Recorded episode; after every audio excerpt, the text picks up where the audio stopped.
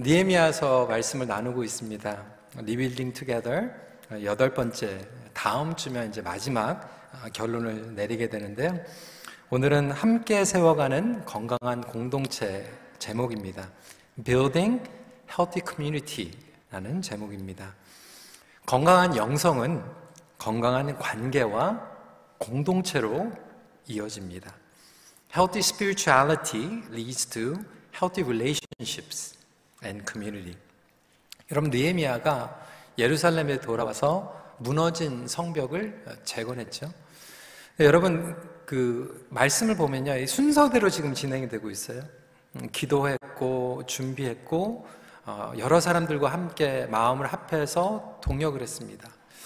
반대 세력이 있음에도 불구하고 집중했죠. 그리고 드디어 성벽을 재건했습니다. 그런데 재건한 후에 굉장히 중요한 포인트가 지난주였죠. 백성들이 그 성벽 안을 말씀으로 채웠다. 말씀이 임하게 되는 거죠. 말씀으로 삶이 채워지면 그 다음에 어떠한 변화가 일어나는지에 대해서 오늘 이야기하고 있습니다. 어, 변화를 경험하게 되면 가장 먼저 우리의 일상생활에서 회복을 경험하게 됩니다. 아주 먼 데서 일어나는 게 아니라 everyday life에서 변화가 일어나게 됩니다. 그 중에서도 내가 속해 있는 가정, 관계의 영역, 교회 공동체에서 회복이 일어나게 됩니다. 어, 오늘 여러분들에게 정말로 중요한 포인트를 말씀을 드릴 텐데 오해하지 마시길 바랍니다. 저는 통상적으로 예전에 교회에서 이야기했던 율법적인 어떻게 살아야 됩니다. 이렇게 살아야지 복 받습니다라고 하는 메시지가 절대로 아닙니다. 어, 노력해야 된다라고 이야기하는 것도 아닙니다.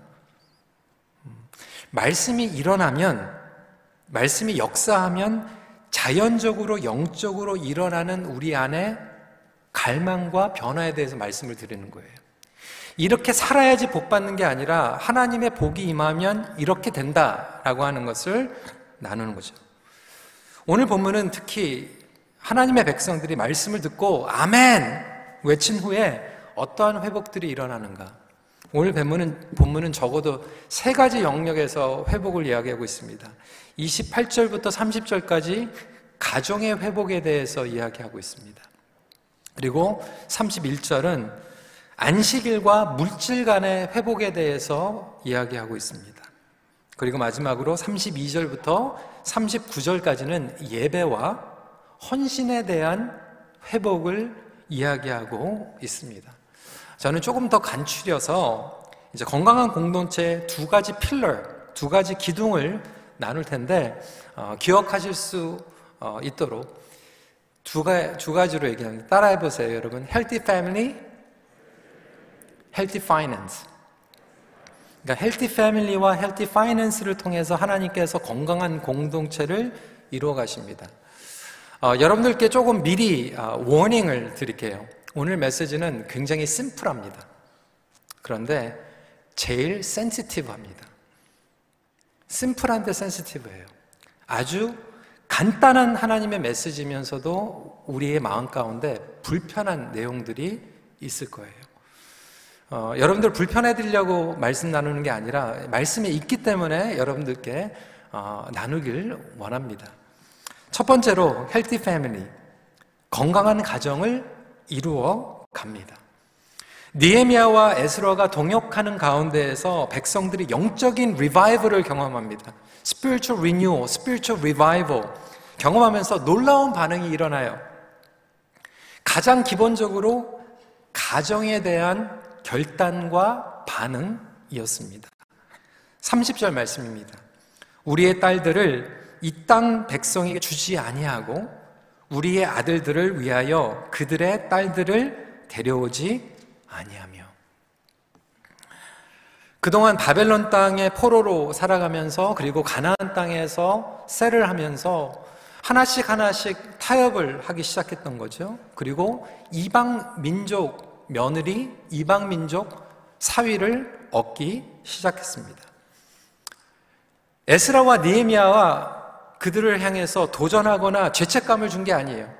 백성들이 말씀을 듣고 자원해서 이렇게 결단을 하고 있는 거예요. 이것은 민족주의, 우월성을 말하는 것이 아닙니다. 그리고 지금 우리가 얘기하고 있는 interracial marriage를 얘기하는 것도 아니에요. 여기에서의 텍스트는 뭐냐면 이방신을 섬기는 사람과 결혼하지 않겠다라고 이야기하고 있는 거예요. 왜 그랬을까요? 그 당시에는 배우자를 통해서 우상신들이 가정에 들어오기 시작했습니다. 다윗 왕 때만 해도 하나님을 의지하고 신실하게 하나님의 어, 나라를 세우고 있었는데 다윗의 아들이 누구였죠? 솔로몬이었습니다. 안정되게 정치를 시작을 했지만 나중에 결과적으로는 결혼을 통해서 타협하기 시작했어요. 이방 신을 섬기는 와이프들을 얻기 시작하면서 가정이 그리고 나라가 무너지기 시작했던 것이죠. 여러분 사실 우리 배우자 못 당합니다. 아, 아내가 아, 같이 신앙생활 하지 않고 남편이 신앙생활 하지 않으면 정말로 결혼 생활을 어, 영적으로 해나갈 수가 없죠. 아니, 예수를 믿는 남자와 예수를 믿는 여자가 만나서 결혼 생활해도 만만치 않아요. 결혼 생활은 어렵습니다. happily ever after 그런 것은 사실 없습니다. 영적으로 성장하고 성숙한 부부들도 부부 생활은 어렵습니다. It requires a lot of work. 그리고 희생과 양보와 인내가 필요합니다. 여러분, 제가 목회자입니다. 제 아내가 명색이 Marriage and Family Counselor예요. 저희가 아이디얼하게 살아갈 것 같죠? 그렇지 않아요. 저희도 work 해야 됩니다. 계속해서 서로를 알아가는 인내와 그러한 성화의 과정이 필요합니다. 결혼은 육체적, 정서적, 경제적 뿐만이 아니라 영적으로 하나가 되는 거기 때문에 너무나도 중요합니다. 어떤 분들은 교회 잘 다니죠. 부부가 신앙생활을 합니다. 심지어는 직분자예요. 그럼에도 불구하고 부부 생활을 깊이 보면 영적으로 하나가 되지 않는 부부들이 사실 더 많아요. 가정적으로는 하나를 꾸미고 있고, 가정을 데코레이트하고, 열심히 자리를 잡고 살아가고 있지만, 사실 영적으로 하나가 되지 않은 부부들이 교회 안에 얼마나 많이 있는지 모릅니다. 그러니까 영적으로 보이드가 있는 거죠. 공백이 생길 수밖에 없는 거죠. 하나님께서는 분명하게 하나님 나라의 회복을 가정을 통해서 이루어 가십니다. 다른 데서 이루어 가시는 게 아니에요. 창세기를 보세요. 어디에서 먼저 시작했죠? 에덴 동산에서. 메리지를 통해서, 가정을 통해서 회복이 일어나기 시작하고요.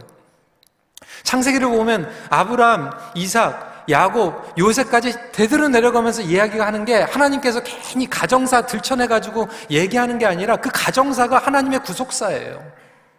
가정을 통해서 하나님의 구원의 계획이 이루어 가게 됩니다.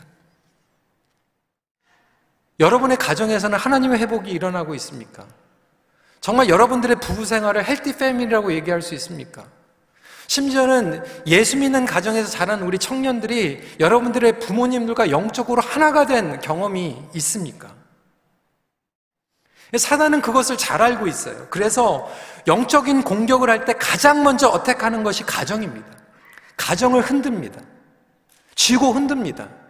그래서 가정에 가장 먼저 영적인 어택이 일어나게 되죠. 그리고 성경적인 결혼과 가정인 가치관을 흔들어댑니다.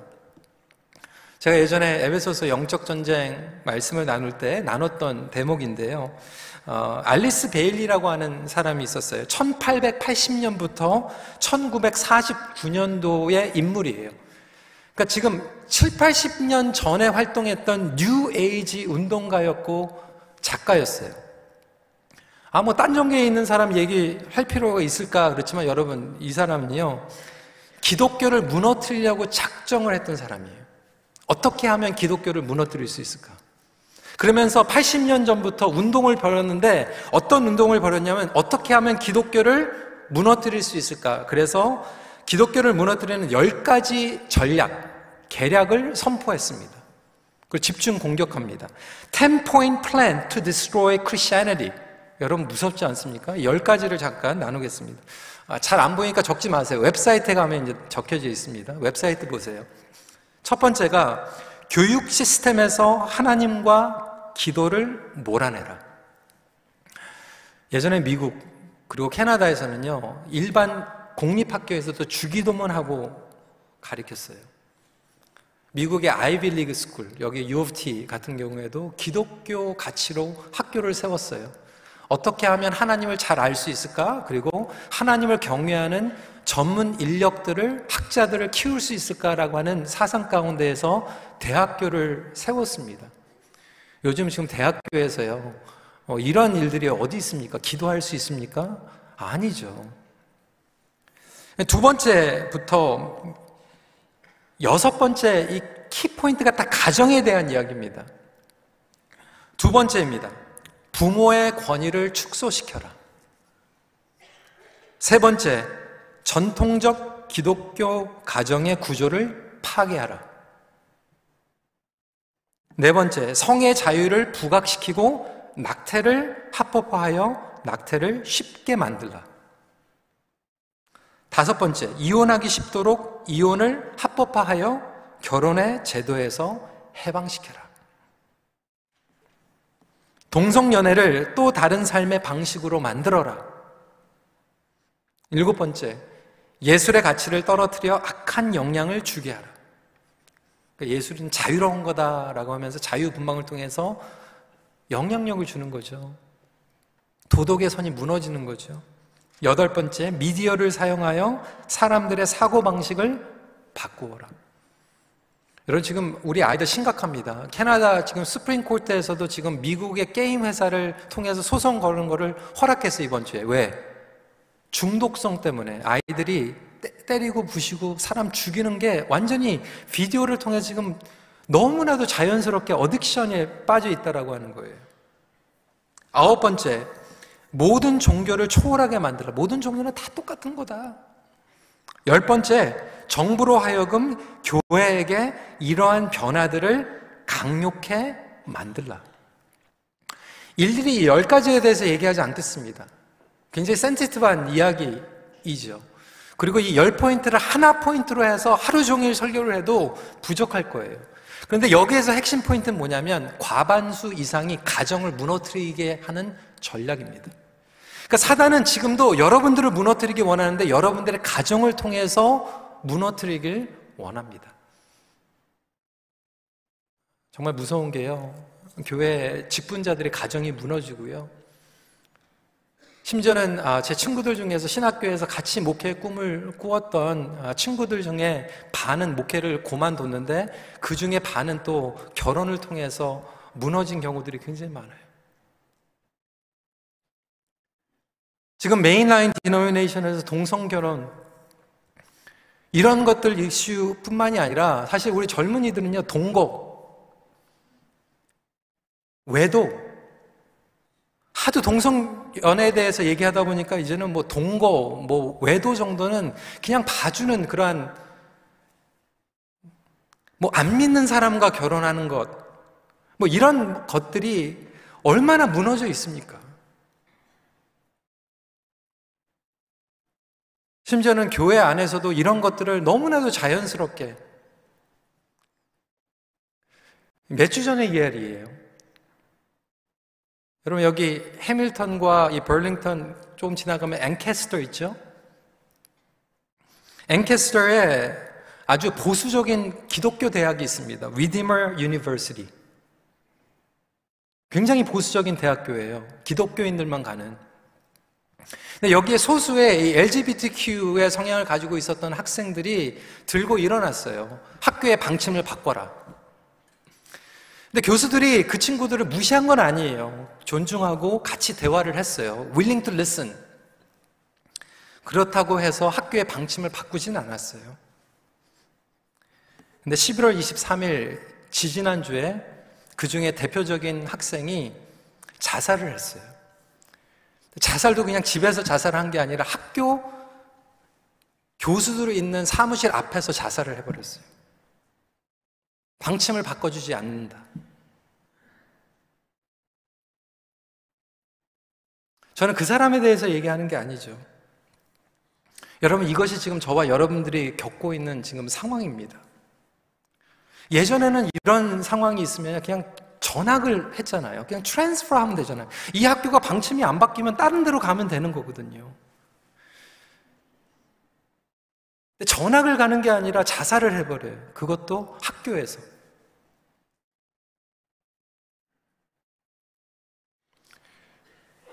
여러분, 교회에서 이러한 어려운 가운데 있을 때 여러분들에게 부담을 주려고 말씀을 드리는 것이 아니라 오늘 니에미아와 에스리아가 하나님의 말씀을 선포했을 때 이것이 자원에서 이러한 결단이 일어나고 있다.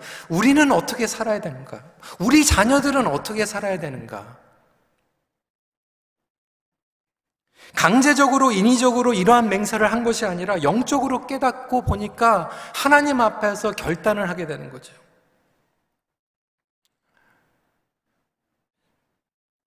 여러분은 과거를 얘기하는 건 아닙니다. 과거에 우리가 하나님을 멀리하고 아니면 말씀을 몰라서 또 결정한 결과들이 있을 거예요. 또 혹은 안 믿는 사람과 결혼한 가정들도 있습니다. 성경은 무엇라고 얘기하고 있습니까? 고린도전서 7장 13절 14절 말씀입니다. 어떤 여자에게 믿지 아니하는 남편이 있어 아내와 함께 살기를 좋아하거든 그 남편을 버리지 말라. 믿지 아니하는 남편이 아내로 말미암아 거룩하게 되고 믿지 아니하는 아내가 남편으로 말미암아 거룩하게 되나니 그렇지 아니하면 너희 자녀도 깨끗하지 못하니라. 그러나 이제 거룩하니라.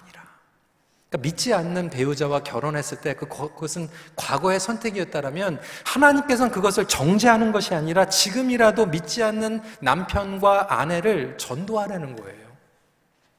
그리고 믿지 않는 배우자와 결혼한 자녀도 하나님께서 깨끗하게 하나님의 자녀로 받아주시겠다라고 하는 거예요. 여러분, 이건 복음입니다. 저희들에게 과거에 대한 정죄가 아니라 예전에는 몰라서 그렇게 결정했을지라도 이제는 하나님의 복음 가운데에서 안 믿는 배우자, 여러분 혹시 안 믿는 사위, 안 믿는 며느리가 집에 들어왔으면 전도하라는 거예요. 그냥 그러려니 하고 그냥 포기하지 말라는 거예요. 기도하라는 거예요. 혹시 우리 청년들 중에서 부모님보다 먼저 신앙생활을 했던 청년들이 있다면 여러분들이 부모님들을 위해서 기도하라는 거예요. 우리 안에서는 어쩔 수 없이 이혼이나 관계에 실패한 경우도 있어요. 과거의 아픔이죠. 교회는 그것을 정죄하지 않습니다. 그들을 품고 우리는 사랑해줘야 돼요. 여러분, 예수님께서 사마리아 여인에게 어떻게 다가가셨습니까? 사마리아 여인은 결혼에 실패했어요. 그리고 지금 다른 남자하고 동거하고 있어요. 예수님께서는 그녀를 사랑하셨어요. 그리고 복음을 전하셨어요. Go fix your marriage. 그러면 내가 복음을 전하겠다. 그렇게 말씀 안 하셨어요. 삶은 변화가 없었지만 그녀를 국률하게 보고 그녀에게 복음을 전하셨어요. 그녀도 예배자로 회복시키셨어요.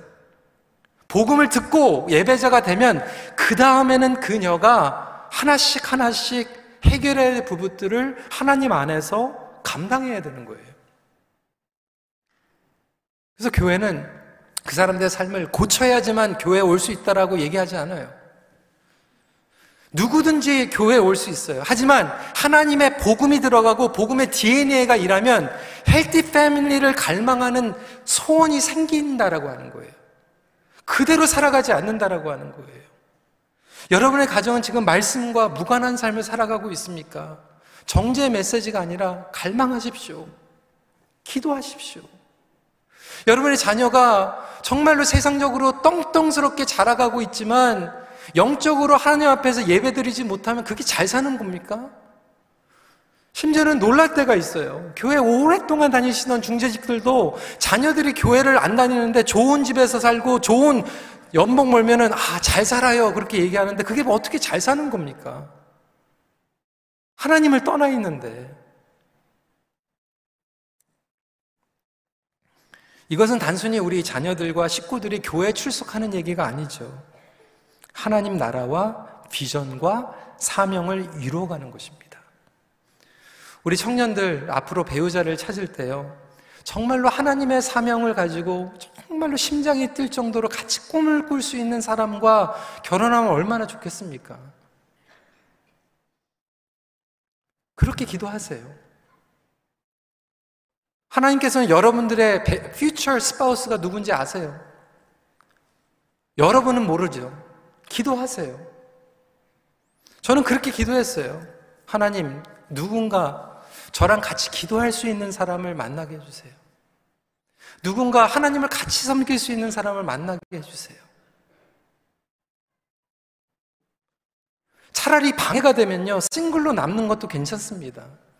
제가 지난번에도 말씀드렸더니 어느 분이 좀 불편해 하시더라고요. 아니, 안 믿는 사람에도 결혼을 해야지. 목사님이 그렇게 설교하면 어떻게 합니까? 근데 저는요, 미안해 하지 않아요. 성경이 그렇게 얘기합니다. 될 수 있으면 싱글로 남으라고 성경이 얘기하고 있잖아요. 근데 은사를 받지 않으면 결혼해야죠. 예수님도 싱글이었고 사도 바울도 싱글이었어요. 하나님의 나라의 사명을 꿈꾸고 나아간다라면 결혼을 하든지 싱글로 남든지 목적은 분명하다라고 하는 거죠.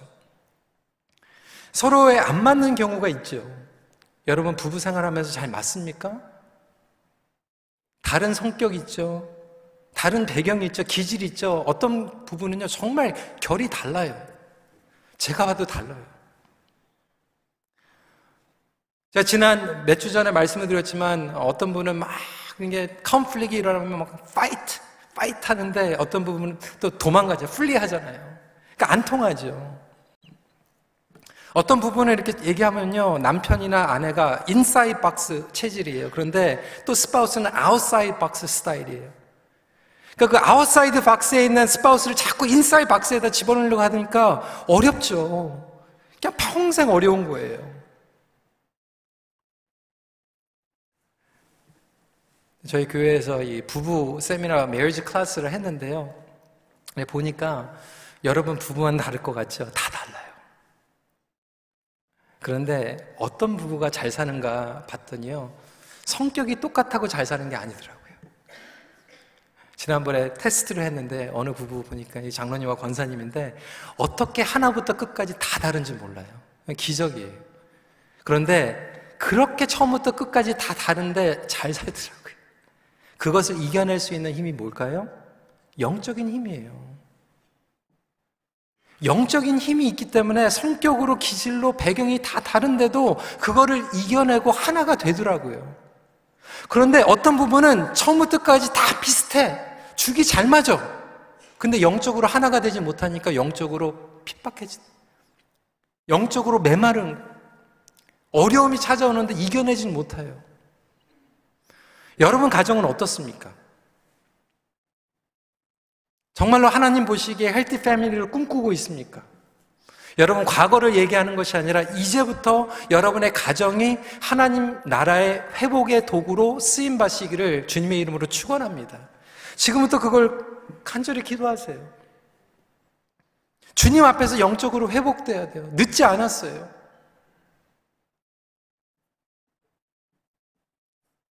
healthy family 그리고 두 번째 포인트 뭐라고 그랬죠? healthy finance. 건강한 재정을 누리게 합니다. 여러분, 재정, 물질, 과연 우리는 건강하게 돈을 벌 수 있을까?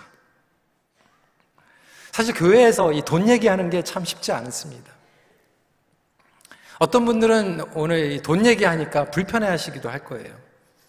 어떤 분들은 오늘 굉장히 또 이게 마음에 관심이 갈 수도 있어요. 어, 교회 안에서 이 돈 얘기, 이 파이낸스에 대해서 불편한 이유는 단 한 가지입니다. 상처받았기 때문에. 잘못된 물질관을 가지고 있기 때문에 불편한 거예요. 왜?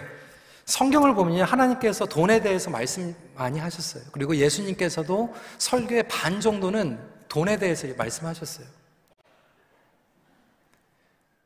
그러니까 교회 안에서 사실 파이낸스를 얘기해야 돼요. 여러분 가정에서 부모가요 자녀들에게 섹스 에듀케이션하고 파이낸스 에듀케이션 해줘야 됩니다. 어디 가서 하겠어요? 딴 데 가서 배우니까 잘못 배우는 거예요. 그러니까 교회에서도 마찬가지로 섹스 에듀케이션하고 파이낸스 에듀케이션 해줘야 돼요.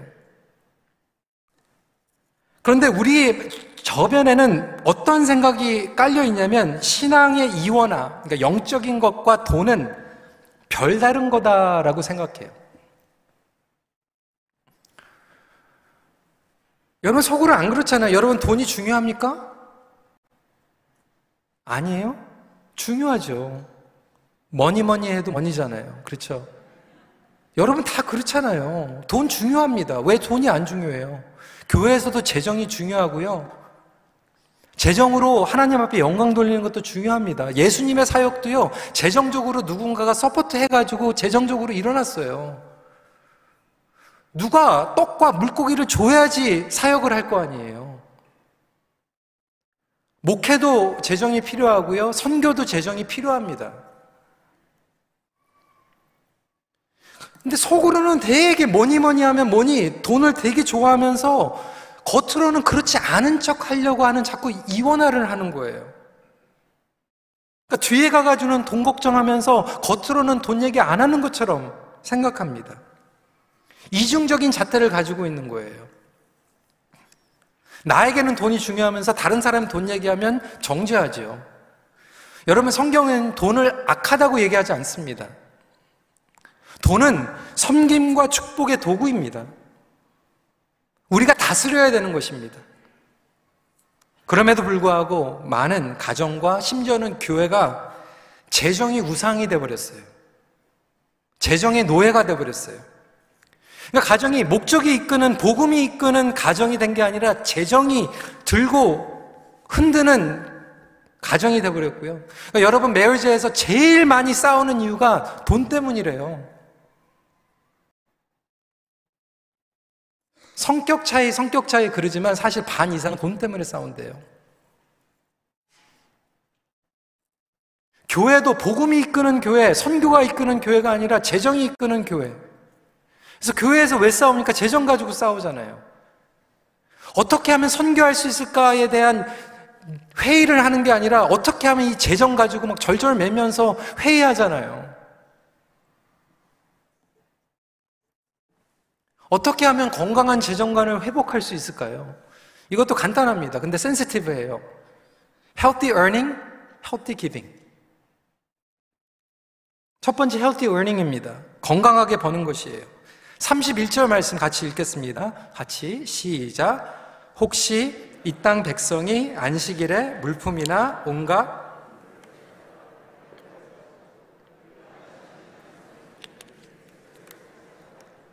일곱째 해마다 땅을 쉬게 하고 모든 빚을 탕감하리라 하였고 이스라엘 백성들이 가나안 땅에 갔는데 하나님께서 이스라엘 백성들 너희는 가나안 사람들처럼 일하지 말라라고 말씀하셨어요. 그리고 나를 신뢰하면 내가 축복하겠다. 실제적으로 가나안 땅에 가니까요. 얼마나 하나님의 축복이 있는지 몰라요. 내년도에 우리 성지순례 가시는 분들 많이 기대되시죠? 저는 성지순례를 제대로 가지는 못했어요. 예전에 우리 EM팀과 아프가니스탄 어, 선교를 가야 되는데 어, 갑자기 그때 아프가니스탄 피랍 어, 그리고 순교를 당한 팀이 있었죠. 그래서 방향을 바꿔가지고 비행기표를 다 끊고 아프간에 가려고 했는데 대신 요르단으로 가서 선교를 했어요. 근데 요르단에서 예루살렘까지 육로로 자동차로 1시간 반이면 건너갈 수 있어요. 그래서 우리 선교팀들하고 1박 2일 너무나도 아쉽지만 짧지만 예루살렘에 갔어요. 근데 국, 국경을 넘으면서 깜짝 놀랐어요. 충격을 받았는데 요르단 땅은 굉장히 황폐하거든. 메말라 있는데 국경을 넘자마자 똑같은 기후고 똑같은 땅인 것 같은데 푸르더라고요. 곡식들이 막 있더라고요. 어, 그때 느꼈어요. 하나님의 축복이 이런 거구나. 인위적으로 날씨로 할 수 없는 놀라운 하나님의 축복이 여기에 담겨 있구나. 하나님은 이스라엘 백성들이 애굽의 노예로 살면서 가나안 땅에 들어갔을 때 흔들릴 거를 알았어요. 너희들이 가나안 땅에 가서 일을 하면 생활을 하면 분명히 가나안 사람들을 보면서 유혹을 받을 거다.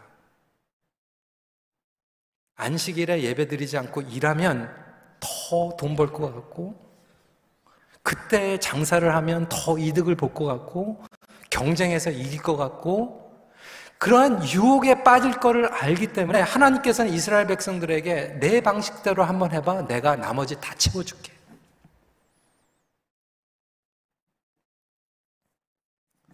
건강하게 번다라고 하는 것은 하나님의 말씀과 축복의 약속대로 신뢰하며 그것으로 만족하며 버는 것입니다. 그러면 하나님께서 여러분들에게 꼭 필요한 것들을 채워주실 줄 믿으시기 바랍니다. 여러분, 이게 기복신앙 얘기하는 게 아니에요. 건강하게 벌내는 거예요. 떳떳하게 벌내는 거예요. 인위적으로 다른 이들보다 앞서서 가기 위해서 열심히 노력하는 건 좋지만 말씀을 의지하지 않고 심지어는 신앙생활 하면서도 일확천금을 원해요. 하이 리스크. 벼락부자가 되길 원해요.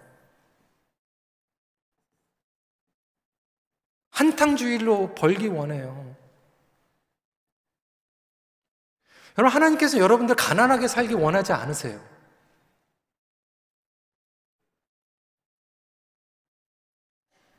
하나님께서는 가난하게 경제적으로 어려운 사람들을 극률하게 여기십니다. 그래서 성경을 보면 가난한 자와 과부와 고아들을 극률히 여기시고 책임져 주세요.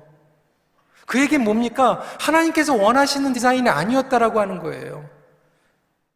하나님이 디자인한 것은 아니지만 우리는 망가진 세상을 살아가기 때문에 때로는 다른 사람들의 누군가의 탐욕과 반칙, 속임수, 치링, 스캠, 그리고 나의 게으름, 실패를 통해서 어쩔 수 없이 불가피하게 경제적으로 어려울 수도 있어요.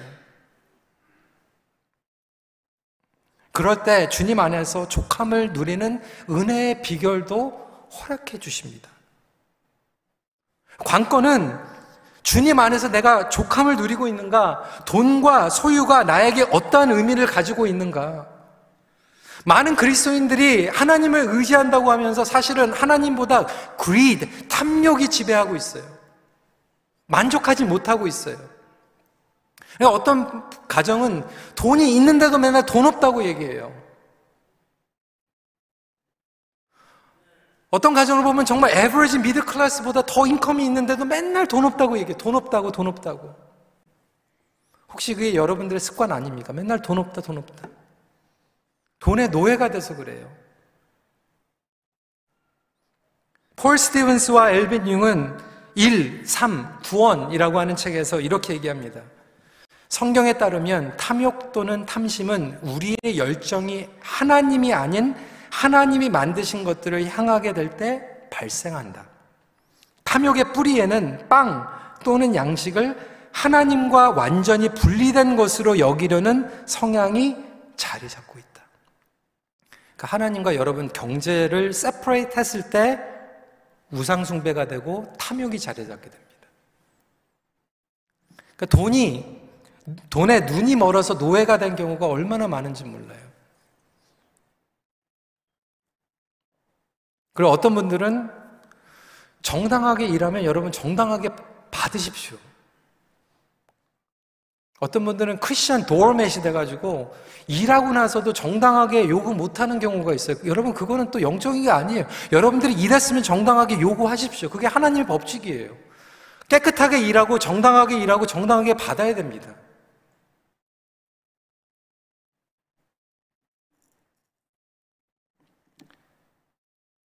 많을 때나 부족할 때나 그것이 나의 영혼을 다스리지 않는 것이 healthy earning인 것이죠.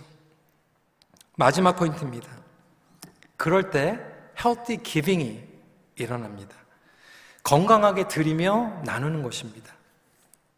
35절부터 36절 말씀 같이 한번 읽어볼까요? 시작. 해마다 우리 토지 소산의 만물과 각종 과목의 첫 열매를 여호와의 전에 드리기로 하였고 또 우리의 맏 아들들과 가축의 처음 난 것과 소와 양의 처음 난 것을 율법에 기록된 대로 우리 하나님의 전으로 가져다가 우리 하나님의 전에서 섬기는 제사장들에게 주고 이것이 하나님의 법칙이었어요. 지난주에 제가 우스갯소리를 얘기했죠. 요즘 보니까 돌잡이 할 때만 성격책 안 넣는다고 부모들이 아이들이 말씀 붙잡을까봐. 어? 그게 왜 이렇게 겁이 납니까? 제가 그 설교를 했더니 우리 EM에 있는 한 자매가 어, 저한테 찾아왔어요. 아, 목사님 진짜 큰일 났다고. 우리 딸이 돌 때 성경을 잡아가지고 내가 빨리 은퇴하고 싶었는데 은퇴를 못한다고. 걔 먹여 살려야 될 거 생각하면 몇 학년이라는 거 초등학교 다니는데 왜 벌써부터 그런 걱정하는지 모르겠어요. 근데 여러분 그게 저와 여러분들이 생각하고 있는 왜 그럴까? 잘못 생각하고 있는 거예요. 여러분 사실은 성경을 보면요. 하나님의 법칙은 뭐였냐면 여러분들의 자식 중에서 첫 번째 자식을 하나님께 드리게 되어 있어요. 다음 주에 우리 유아 세례 있는데 우리 부모님들 정말 고백합니까? 여러분들의 자녀가 하나님께서 주신 자녀예요. 오늘은 아멘이 없네요. 하나님께서 주신 자녀예요. 그래서 그 중에 첫째는 하나님께 드리는 거예요. 그런데 당시에는 첫째가 아버지의 논, 땅, 그리고 잡을 물려받아서 하나님의 나라를 어, 섬겨야 됐기 때문에 첫째 장자를 받은 게 아니라 대신해서 레위 지파를 받으셨어요. 장자 대신에 레위 지파를 받으시고 레위 지파가 풀타임으로 하나님의 전에서 일을 해야 되기 때문에 뭐라고 얘기냐면 너희들의 장자의 몫을 헌금으로 드려라. 그래서 11조를 드렸어요. 그것으로 레위인들이 생활을 하면서 풀타임으로 섬겼어요. 그리고 90%는 내 마음대로 쓰는 게 아니라 90%에서 또 11조는 하나님께 드려서 하나님의 전을 위해서 그리고 절기마다 드려지는 행사와 예배를 위해서 쓰여졌어요. 그리고 3년에 한 번씩 나머지에 또 11조를 드려서 그것을 가지고 하나님의 공동체 안에서 가난한 사람들, 고와 과부들을 먹여 살렸어요. 이게 하나님의 섭리입니다. 근데 말씀을 떠나다 보니까 그렇게 하지 않았어요. 어떻게 됐을까요? 하나님의 전을 못 섬기게 되는 거죠. 레위인들이 풀타임으로 섬겨야 되는데 가가지고 노동해야 되죠. 먹고 살아야 되니까. 선교 못하죠? 하나님을 제대로 섬기지 못하죠? 근데 여러분 이 부분을 사실 우리가 좀 건강하게 받아들여야 되는데 굉장히 불편한 게 사실이에요. 제가 여러분들에게도 고백하지만 저는 목회자로서 설교할 때 이 드리는 거, 헌금, 얘기하는 거 제일 무서워해요. 그리고 제일 마음이 힘듭니다. 예전에도 말씀을 드렸지만 저에게는 상처가 있어요. 트라우마가 있어요. 저는 안 믿는 가정에서 자라서 혼자 교회를 다니다가 나중에 부모님들이 예수님을 영접하고 가족이 처음으로 다녔던 그 교회. 너무나도 사랑했던 교회가 어, 헌금 때문에 교회가 어려워지고 분열이 됐어요.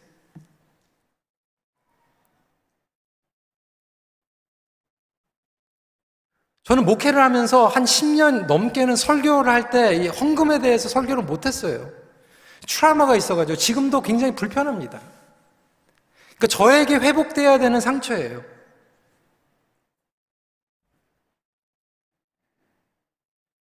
저만 이러한 상처를 받았을까요? 여러분들도 굉장히 많이 받았을 것 같아요.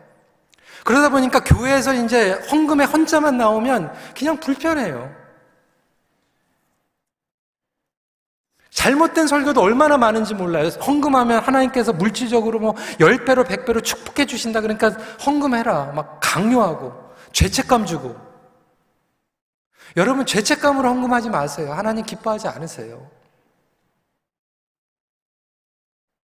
어, 여러분 뭐 헌금 많이 하면 하나님께서 더 많이 그러지 않아요. 오늘 뭐 헌금 안 낸다고 가다가 뭐 차 빵꾸 나고 뭐 이런 일 없어요. 괜히 그런 거 가지고 길티해가지고 율법적으로 헌금하지 마세요.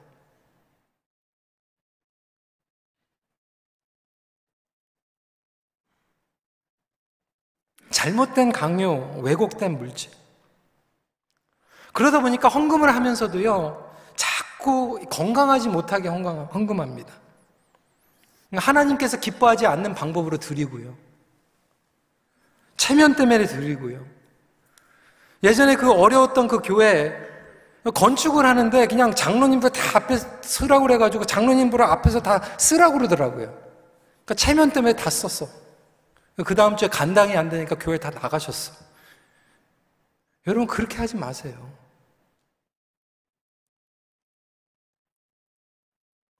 그리고 빚내 가지고 헌금할 필요도 없어요, 여러분. 없으면 그냥 없는 대로 드리면 되는 거예요.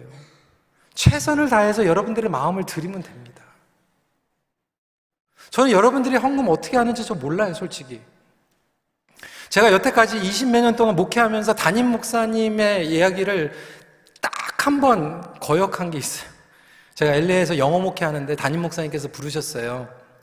목사님, 어, 지금 영어권 어? 집사님들 헌금 어떻게 하는지 제대로 알고 있냐고.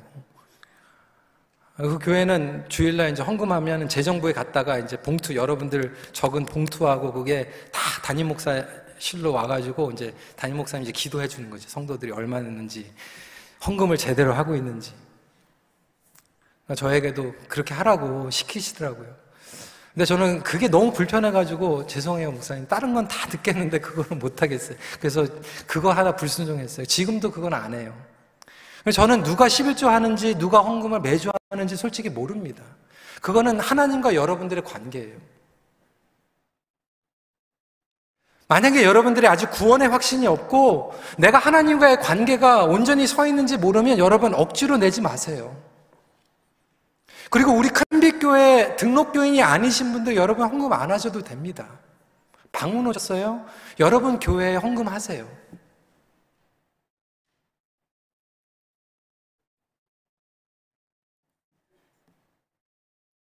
네, 여러분 분명한 것은 이것입니다.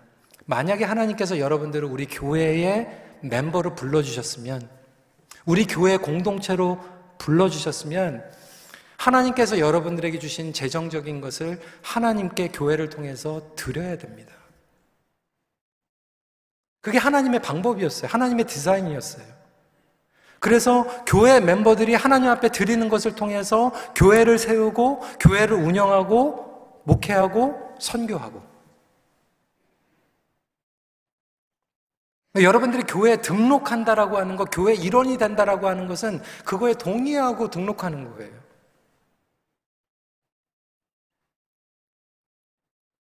구약에서의 11조의 개념 신약을 해서 어떻게 됐습니까? 더 이상 율법적으로 11조를 들으는 게 아니라 신약에 보니까 성령에 충만해가지고 하나님께서 주신 것들을 팔고 나눠가지고 부족한 사람들이 없었다라고 이야기하고 있어요. 우리 안에서 온전하게 우리가 재정적으로 벌고 재정적으로 기빙하면 교회 안에서 목회와 선교를 감당할 뿐만이 아니라 교회 안에서 심지어는 어려운 사람들도 도울 수 있어요. 그게 하나님의 법칙입니다. 코비드 가운데에서 어려운 분들 얼마나 많이 있습니까? 저 교회 목회자로서 정말 우리 교회가 어려운 분들 좀 도왔으면 좋겠어요.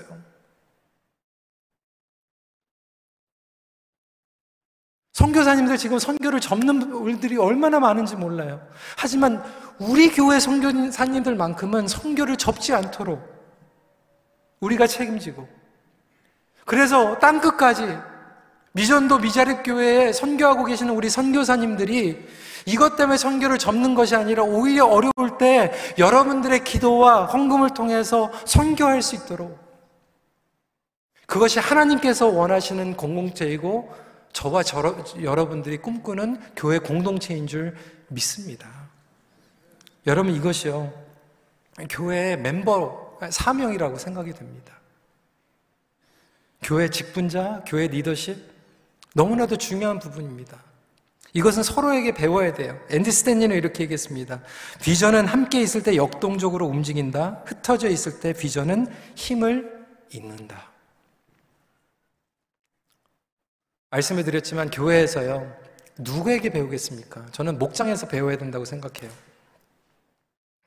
좀 죄송한 얘기지만요. 어, 우리 EM 같은 경우에는 어, 제가 얘기 안 해요. 우리 장로님들이 안수 집사님들하고 같이 이걸 어떻게 어떻게 하나님께서 일을 하게 하셨고 어떻게 기빙하는지 안수 집사님들이 우리 멤버들에게 간증합니다. 저는 KM도 그렇게 해야 된다고 생각해요. 목사가 자꾸 얘기하면 여러분 덕스럽지 않잖아요. 기분 나쁘잖아요. 그렇죠?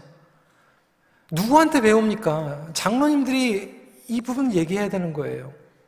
돈 많이 버는 얘기하는 게 아니죠. 많이 주시든 적게 주시든 어떻게 벌고 어떻게 하나님께 드리는가. 교회 목장에서 이런 것들 나누는 거예요. 이때 목장이 건강해지고 헬티 패밀리, 헬티 파이낸스로 놀라운 영적인 축복의 통로가 될 줄 믿습니다. 말씀을 마칩니다. 하나님 나라의 회복은 가장 현실적이고 가까운 곳에서 시작됩니다. 같이 기도하겠습니다.